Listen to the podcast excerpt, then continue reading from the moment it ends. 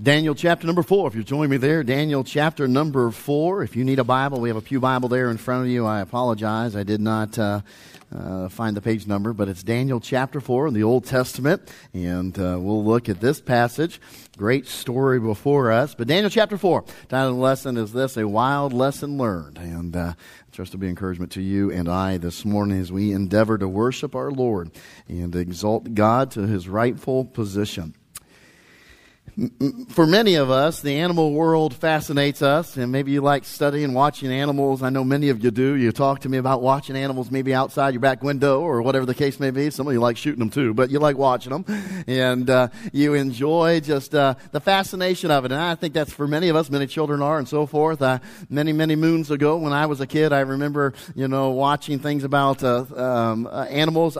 You have to forgive me. When you get older, young people, your memory kind of goes. And so I don't remember it, but Mutual of Omaha, does that sound familiar, and so forth? I remember watching that sometimes, and the kids there, Jack Hanna, and so forth, and then Jacques Cousteau in the ocean. And so these folks talked about animals, didn't they? You got to learn all the different traits of animals, and I liked it because I looked at it from creation. Boy, our God is an amazing creator, isn't he?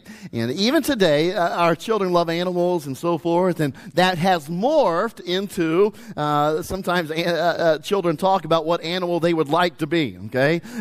What animal and so forth. I remember when I was younger, I wanted to be like a cheetah, run fast and everything. I think today I'd be a sloth. But anyway, like children like animals. Hey, I wish I could have this, and I wish I was like that, and so forth. And boy, authors and movie directors picked up on that, and we got all kinds of stories, even toys and movies about people changing into animals, right? And probably the most familiar one will be a werewolf or something like that. And yet we know that is, and hate to burst your bubble, that's all fake, and it's not real. It's not out there. Give me a real story.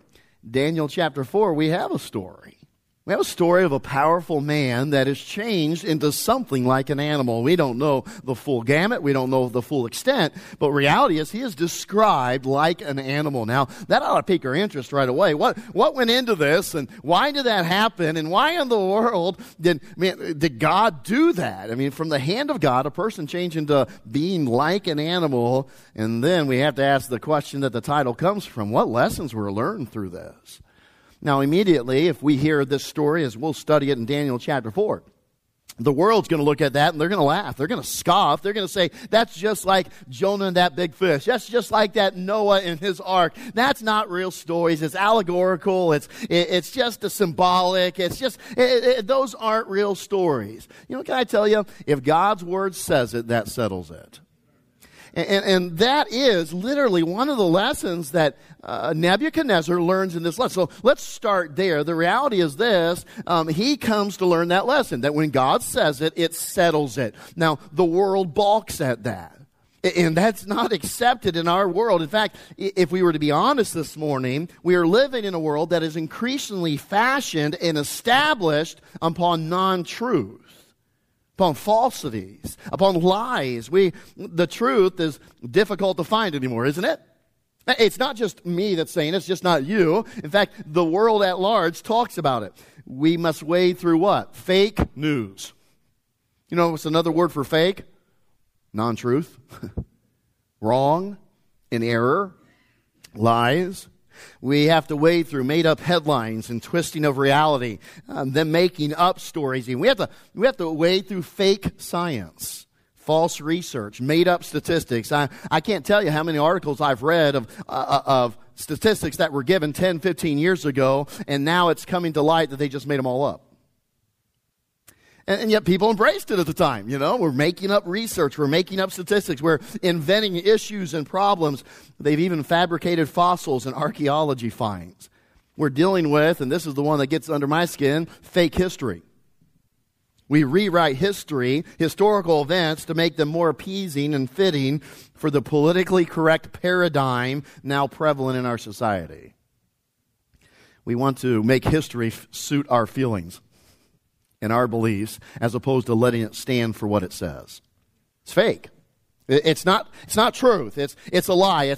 It goes against anything that we know. And now we're dealing with fake morality.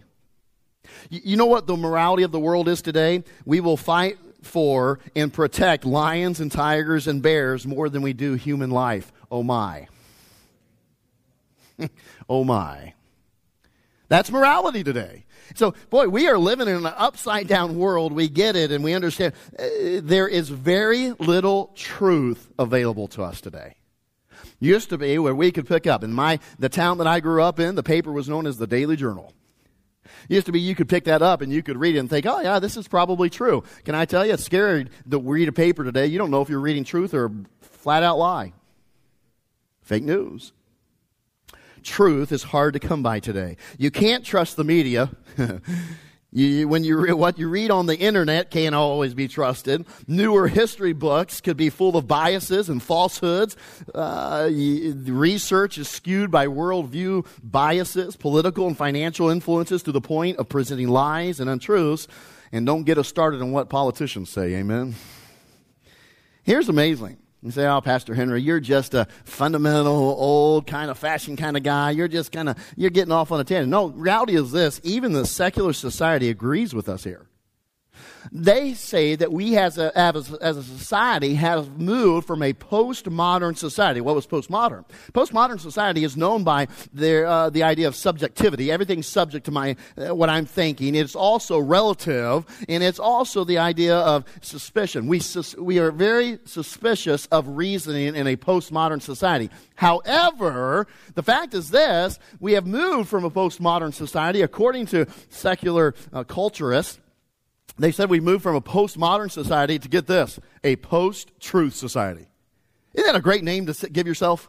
We are post-truth. Boy, oh boy. How is it defined? Well, here's, just to help us out with this, I think this is crazy. It's amazing, but it's rather interesting. Oxford Dictionary made post-truth one of their words of the year in 2016. The dictionary did. And they defined it this way. Here's the definition. Relating to or denoting circumstances in which objective facts are less influential in shaping public opinion than appeals to emotion and personal belief. Take a moment to digest that one. So truth is no longer truth. What is truth? We're going to redefine it by what appeals to my emotions, my beliefs.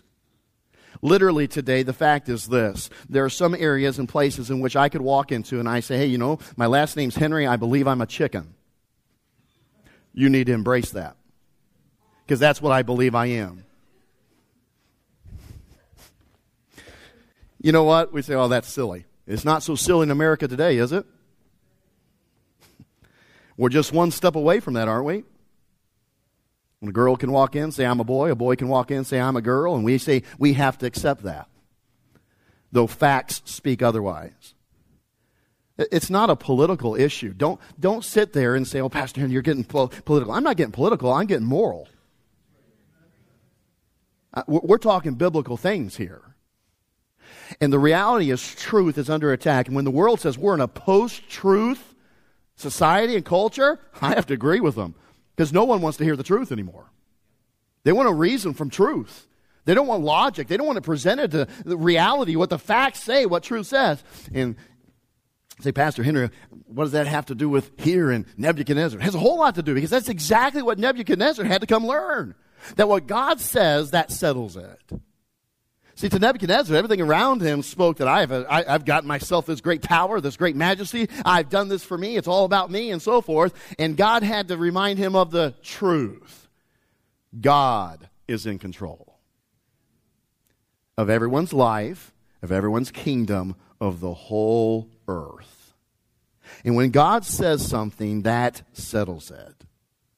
And it needs to be something that you embrace, I embrace, a mindset that we adopt and embrace daily. No matter what we read, no matter what we hear, what we see in the world around us, faith in God always includes faith in God's Word as the authority for all truth. We call ourselves Baptists. It's not by accident. It's not by some elitist mentality. No, Baptists, we often will say the B stands for the Bible is the sole authority for faith and practice. It is the truth, the foundation for what we believe. And my friend, if that is so, if that is true, the fact is this: everything we hear and we read and all the outward things that are distractions but are influences, we've got to say, no, I'm standing with this. I'm sticking to the truth of God's word. Okay. Nebuchadnezzar, boy, he becomes unpopular in a sense because of where he establishes God to be. I love what Paul said, and I think you and I need to embrace this daily. With every direction or every step we take to Christ's return in the rapture, we ought to say this daily. We ought to join Paul, what he said in Romans chapter 3, verse 4. Yea, let God be true, and every man a liar. He is truth. We'll stick to it. Nebuchadnezzar finds it out. Look at verse 1 of Daniel chapter 4 with me.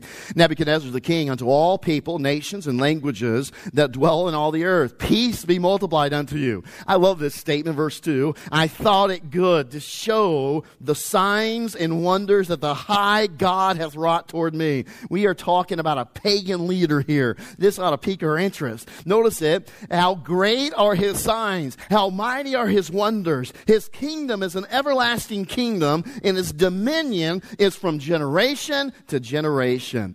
I want you to first note, do you see what kind of testimony this is? This is an international testimony.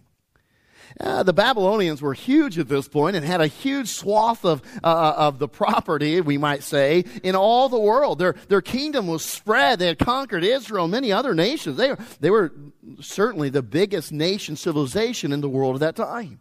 And here he is proclaiming internationally this testimony. He's sharing with the world, don't miss it, what God has done in his life. And aren't some of the best testimonies what God has done in our life?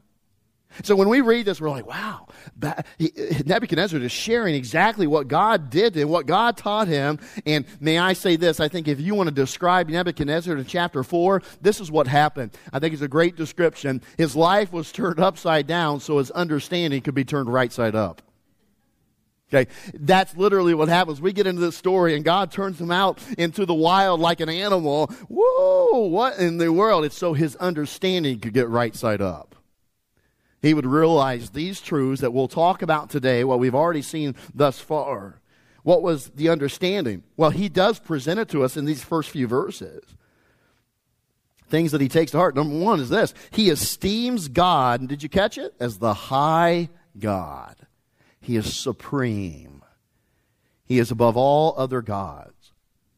I want to submit to you today that you have gods in your life. I say, Pastor Henry, did you see my Buddha statue? No, I didn't. Okay, I'm not talking about gods like that. But can I tell you, you have a self, a flesh, an old nature that wants to be God. It wants to sit on the throne. And it's going to fight for it every day. Even after you're saved, he's going to fight to get on the throne, to be big G God. Your flesh, your old nature. And that's why we are so very much looking forward to Christ's return. Gaining heaven and losing this old sinful nature once and for all. That has been defeated, no doubt, but it's there still nipping at our heels. Trying to get control and gain back. Nebuchadnezzar makes an astounding statement here. He is great and mighty, his wonders and his sign. We would put it this way. Here's what he's describing, one of these truths that he came to the realization of. God in heaven is alone worthy of the highest praise and glory. It seems like a simple statement to us, but do you realize that everything in the world today, the flesh and the devil and everything else, wants to remove God? Wants to take him from his rightful place. And the devil wants that in your life, in my life.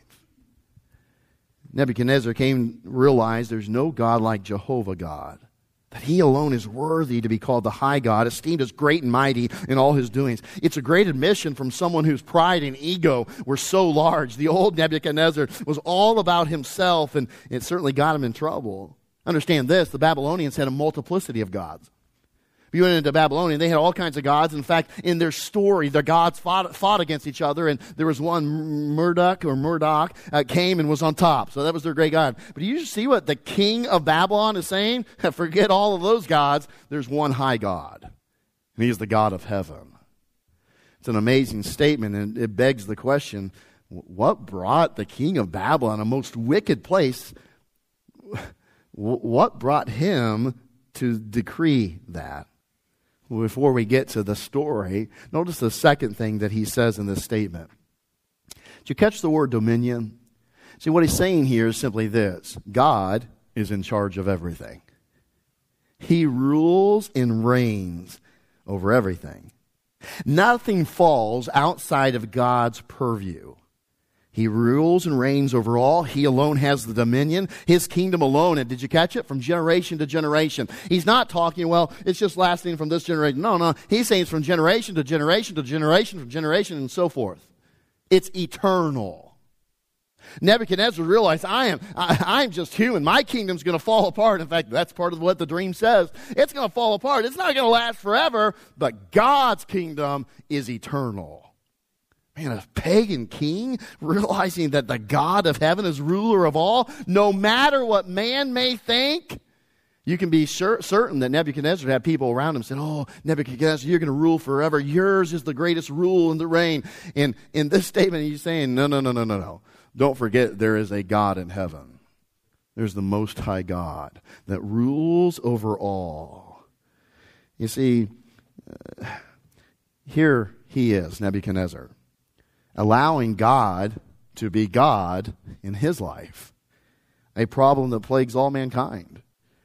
We have a pagan king espousing that God in heaven is king and Lord of all, and allowing him to say, you know what, I have a God I answer to. There is a God who is even greater and more powerful than me. I'm probably the most powerful king in all the world today, and I have a God that I answer to. I have a king, a ruler that I fall under. And may I say, that's really what plagues most humans today, isn't it? We don't allow God to be God in our lives. He doesn't have complete rule and reign. We don't think on a daily basis that I have to answer to him. What I do at work and what I do in my home and in my marriage and how I react and respond and how I interact with somebody, I have to answer to God Almighty for it. And boy, doesn't Nebuchadnezzar find that to be true? And that's really where these truths are coming from, this reality that in every situation, I have a God that is above me, that is in charge of everything, and I have to answer to him. Notice verse 4 and 5. Let's see how it happened. I, Nebuchadnezzar, was at rest in my house and flourishing in my palace. I saw a dream which made me afraid, and the thoughts upon my bed and the visions of my head troubled me. So he has a dream. It's a troubling dream. And I think, no doubt, is the Holy Spirit pricking his heart, telling him that there's a warning and truth for him to have here. He doesn't know the meaning of it. It bothers him tremendously. And so what does he do? He calls the so-called wise men of the land, his astrologers, his soothsayers, the scripture says here. They are the magicians, and yet they all failed. They couldn't give him the interpretation of it. We don't know what that means. And boy, isn't that true about the world and God's word? They really can't make heads or tails of it, can they?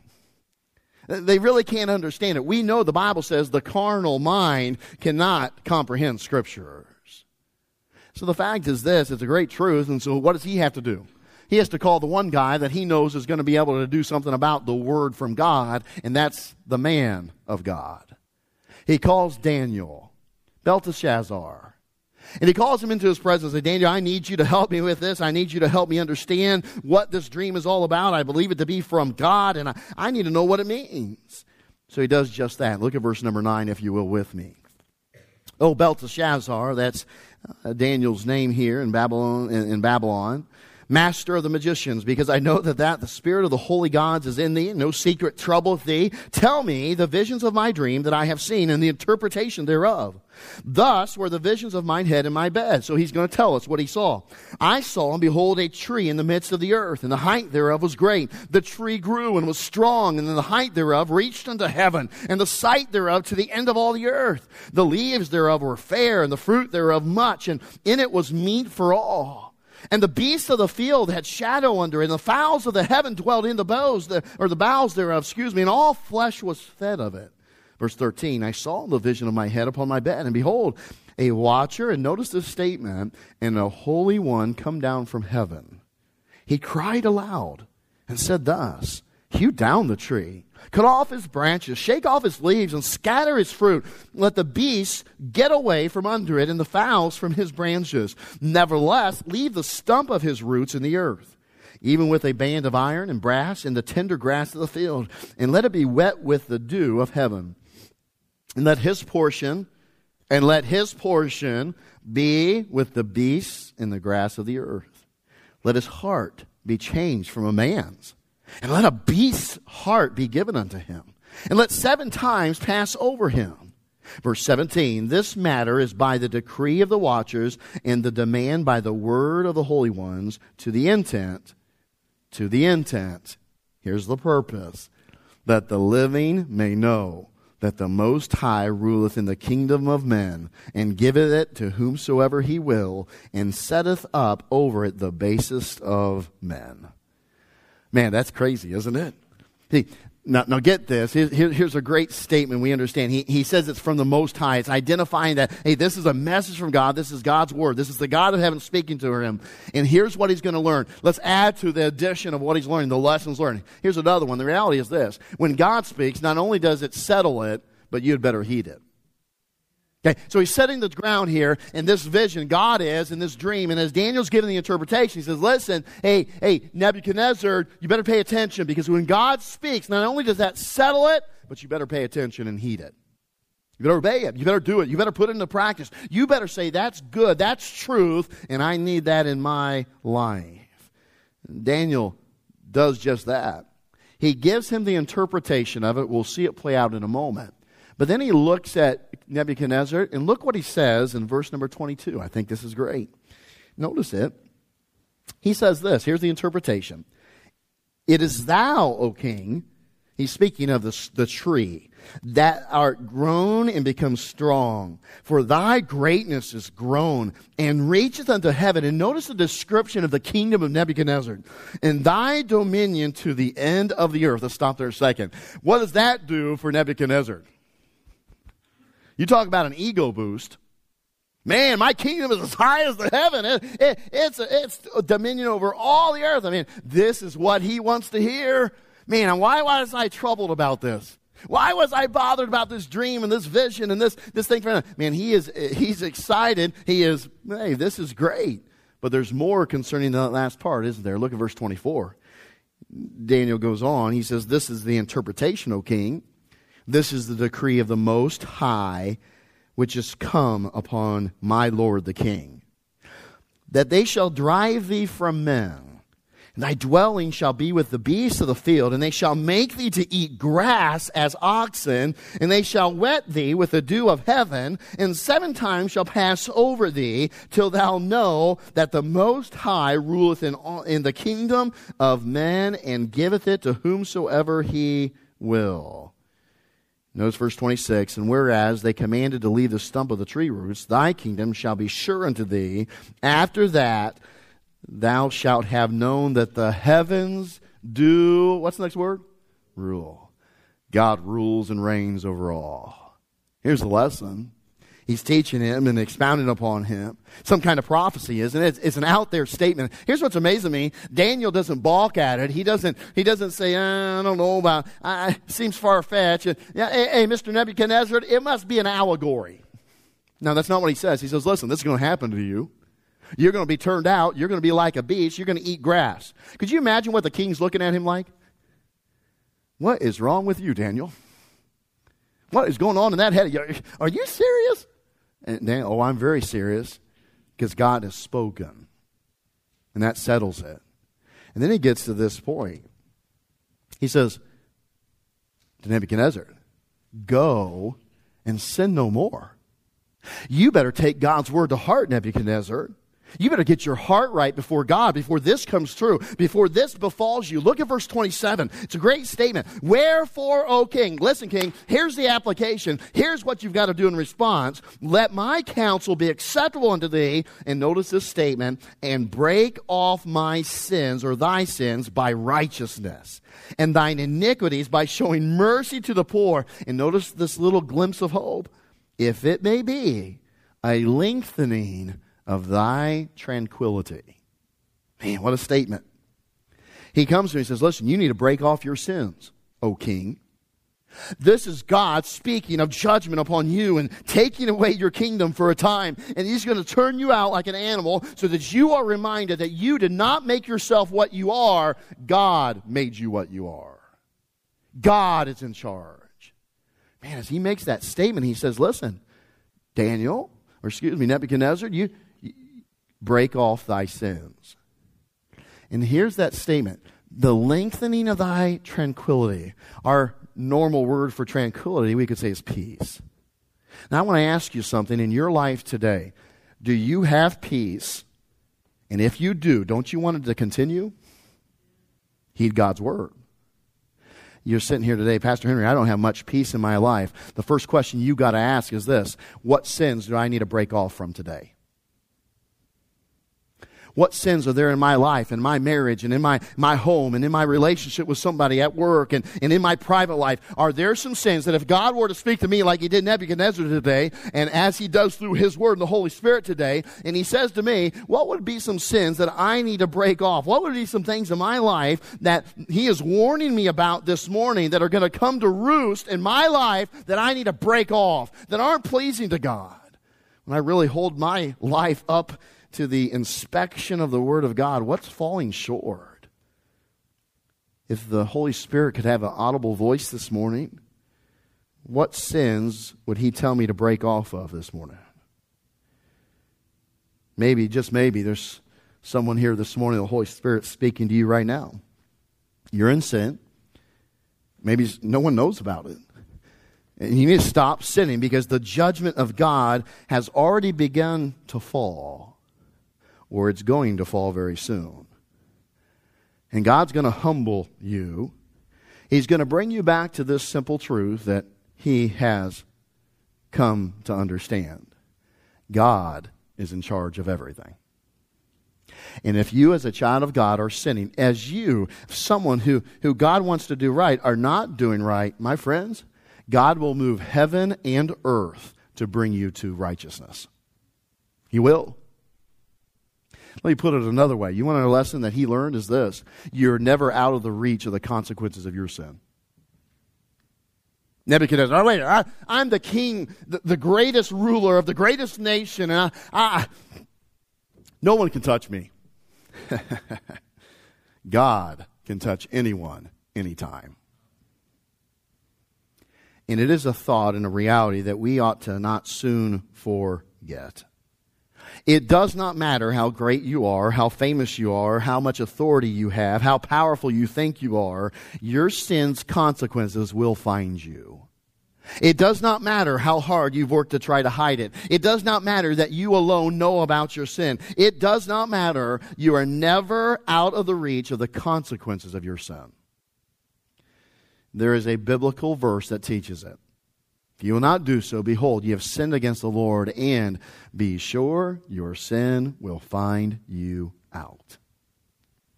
God's word, simple truth and reality. Nebuchadnezzar was being told by Daniel, king, I'm part of your kingdom. I want it to flourish. I want it to go well. You need to heed God's word. You need to break off your sins. Have mercy upon the poor. And perchance, your tranquility will be lengthened. You will get back to that peace or enjoy the peace that you're experiencing now.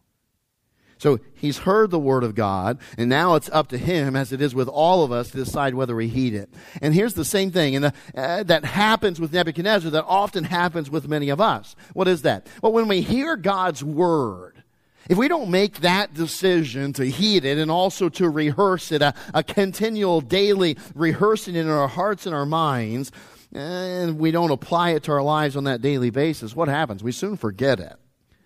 And the impact that God's word, that he designed it to have in our lives, is minimized or it's completely absent.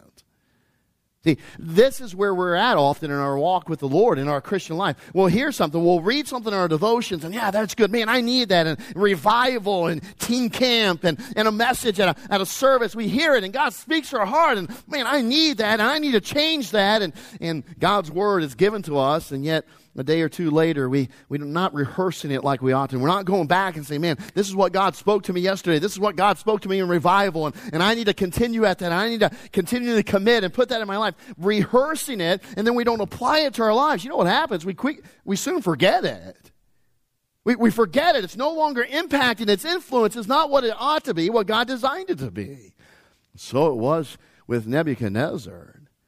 But it's a grand reminder, we ought not ever to think that God's word loses power. that it doesn't do what it says, that it can't change our lives, but rather we are the one that falters in heeding it, rehearsing it, and applying it. And that's what happened to Nebuchadnezzar. Look at verse 28. All this came upon the king of Nebuchadnezzar. Really? It came true, yes. Look at verse 29. At the end of 12 months, he lasted a little while. At the end of 12 months, he walked in the palace of the kingdom of Babylon. Notice verse 30. It is the quintessential backsliding verse.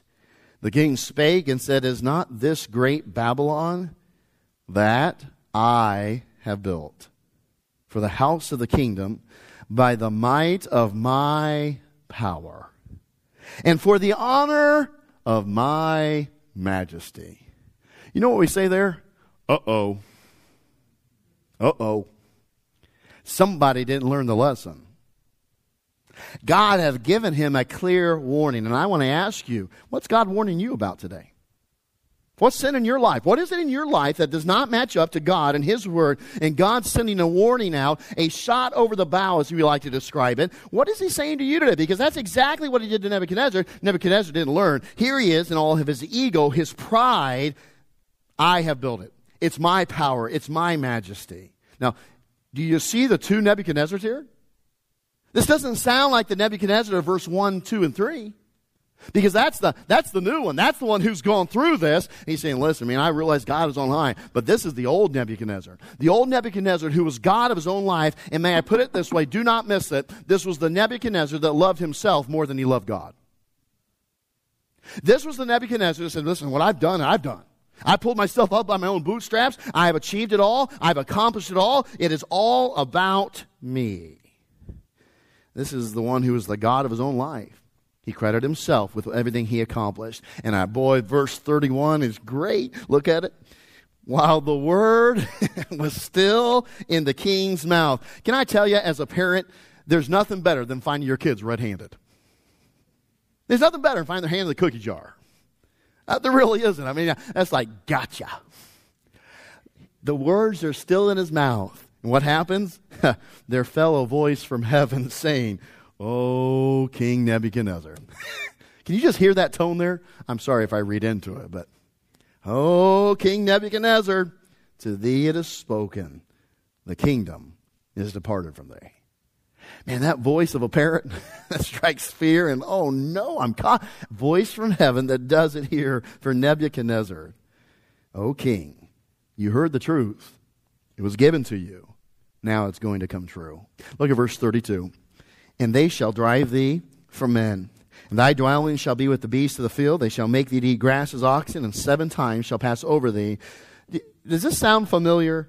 "Until thou know that the Most High ruleth in the kingdom of men and giveth it to whomsoever he will." You know what I love about God? Our God is the greatest teacher ever. You know what he does? He continually gives us the lesson. He makes what he wants for us today very clear. It is not a God of chaos. He is not a God of confusion. He is not a God of God. You got to guess what the lesson is. Not at all. Our God, at least 3 times in this passage, tells Nebuchadnezzar, you need to learn something. The Most High ruleth in heaven, and you answer to him. And he sets up whoever he so chooses. And the basis of men, listen, you aren't anything apart from what God has done in your life, Nebuchadnezzar. He repeats it several times. Look at verse 33. "The same hour was the thing fulfilled upon Nebuchadnezzar. He was driven from men and did eat grass as oxen, and his body was wet with the dew of heaven till his hairs were grown like eagle's feathers and his nails like bird's claw." Man, what a statement. It's an amazing story, isn't it? He literally changed into something. Now listen, there's all kinds of conjecture and theories about what it was. Was he actually changed into an animal, or was he more of a madman that this just was unkept and looked like an animal? It isn't perfectly clear. I don't know exactly, but I do know this. This is a pretty cool story, isn't it? It's a pretty cool story. Here he is. He goes, listen, you're going out. He goes out. And what do we know about him? Well, the wild Nebuchadnezzar, here's what we know. He had long hair, and in the Hebrew, it seems to give the idea of maybe even fur or feathers. In fact, some of the rabbinical statements and interpretation, they think that it was like the mane of a lion, that his hair grew so thick and so wide and so forth. And there's some conjecture that he was on all fours and things like that. His fingernails and his toenails grew into claws like a bird or lion. If you have that today, don't show me, okay? And But that's what they grew. They were like claws. It says like the brine. I mean, they were literally like claws. And then what do we know? Boy, he ate grass. I don't know about you, but I sure am glad he wasn't a carnivore. That'd been a little awkward afterwards, wouldn't it? Who knows? This may be the newest biblical fad diet, just eating grass. Who knows? Anyway, he ate grass. What a description. I mean, could you imagine? Now, listen, here's what's amazing. It says that it'll pass over seven. Most theologians believe that was 7 years. I would not argue if you said it was 7 days, but I'll tell you this. I don't want to live for an animal for 1 minute. So 7 days or 7 years, 7 weeks, whatever the case may be, the reality is judgment has fallen. His world is turned upside down. And I think here's the worst part of it. You know what I like about being a human? Besides free will and can eat whatever, anyway. I like having logic and reasoning, a mind to think. Do you realize what it said? It described him in the dream specifically that he had an animal's heart instead of a human's heart. Now, I don't think literally, I think you could easily see this from scriptures. It wasn't that God reached down, took out his human heart and put in an animal's heart, the literal beating organ. That's not really what it's referring to. It's likely meaning the fact that he would have the nature and mind of an animal. That it would be absent of reasoning and logic beyond the basics afforded to animal instinct by God. Literally, what are animals governed by? They're governed and ruled by animal senses and instincts. Literally, you know what he's saying to Nebuchadnezzar? Listen, I have the ability to make you the king of the greatest nation. I also have the ability to make you act like a dog. I've told you before, one of the grossest statements or one of the grossest things I've ever seen is where the Bible talks about a dog going back to his own vomit and eating it. What if, anyway, we won't go there, but do you see what he's saying to him? I can put you here, and I can put you here. And I will do so if it takes that to teach you a lesson. A lesson that's for your good, for your best. Amazing statement. Amazing reality. Sometimes we flirt with sin, don't we? Sometimes we allow sin in the camp. We allow a little bit of sin in our lives in one area or other, and we think we're okay. We think we're just fine. Can I tell you that God in heaven is still the same God that was God of Nebuchadnezzar? And if Nebuchadnezzar's pride and egotistical sin drew God's attention, you better believe a child of God who nurtures sin in his life or her life will draw God's attention. And God is not beyond. In fact, God is so loving that he would be glad. He would gladly, lovingly bring you down to the level of a dog if it would help you to learn the lesson of turning to God. Repenting of your sin. He did it for Nebuchadnezzar, a foreign king. It's an amazing story that he would be like an animal, if not an animal, a madman behaving as such for 7 years. King of likely the greatest nation of the time, like a cow or a lion, roaming around aimlessly, all to teach him this lesson. That was 3 times repeated. Until thou know that the Most High ruleth in the kingdom of men and giveth it to whomsoever he will.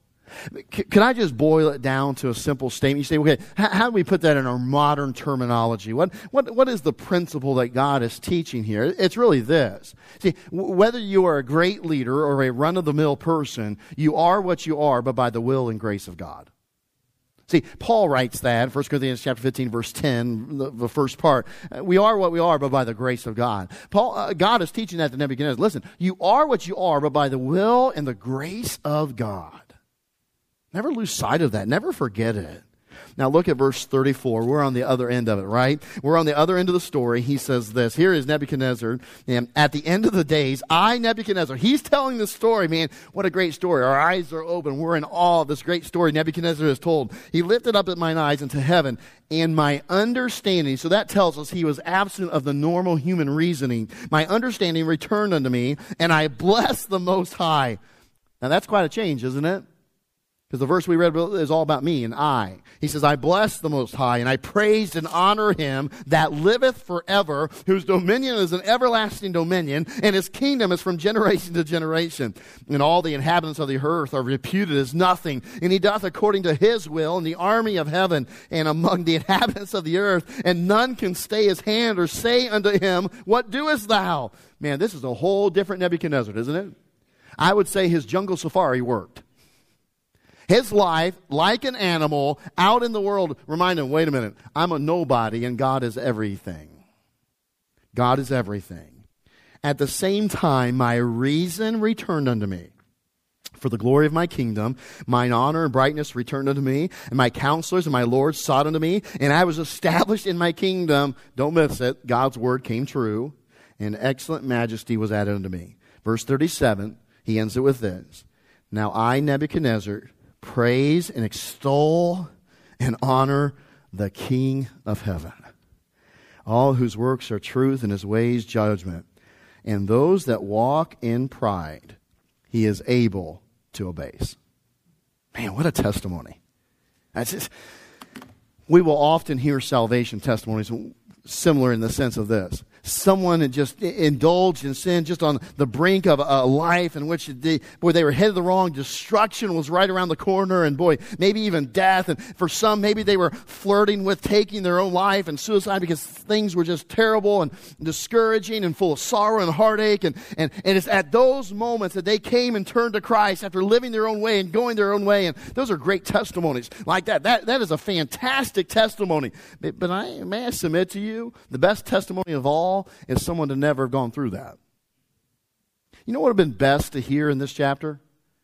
Nebuchadnezzar, after that vision was given, Nebuchadnezzar falling on his knees and his face before God and simply saying what King David said, I have sinned.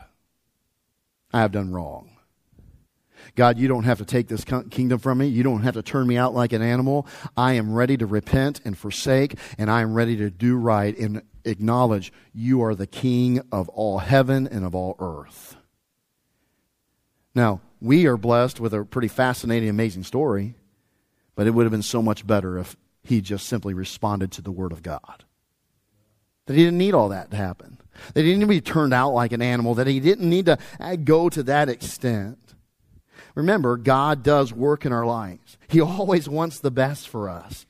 Without certainly compromising our free will, he is going to work in a wondrous way. He wants us to enjoy his ways of life and liberty and blessings, and therefore he is going to do what it takes to bring us to the realization and choosing of what is best for us.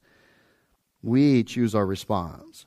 Now I want to ask you this question, and as we go to the invitation, I want you to think about this. What is God going to have to do in your life to help you remember every day that he rules and reigns? That you will answer to him, that your sin will be discovered and the consequences will fall, and that he alone is on the throne and should be obeyed and heeded as such. Wouldn't it be better to avoid God having to use drastic means in our life to root out sin?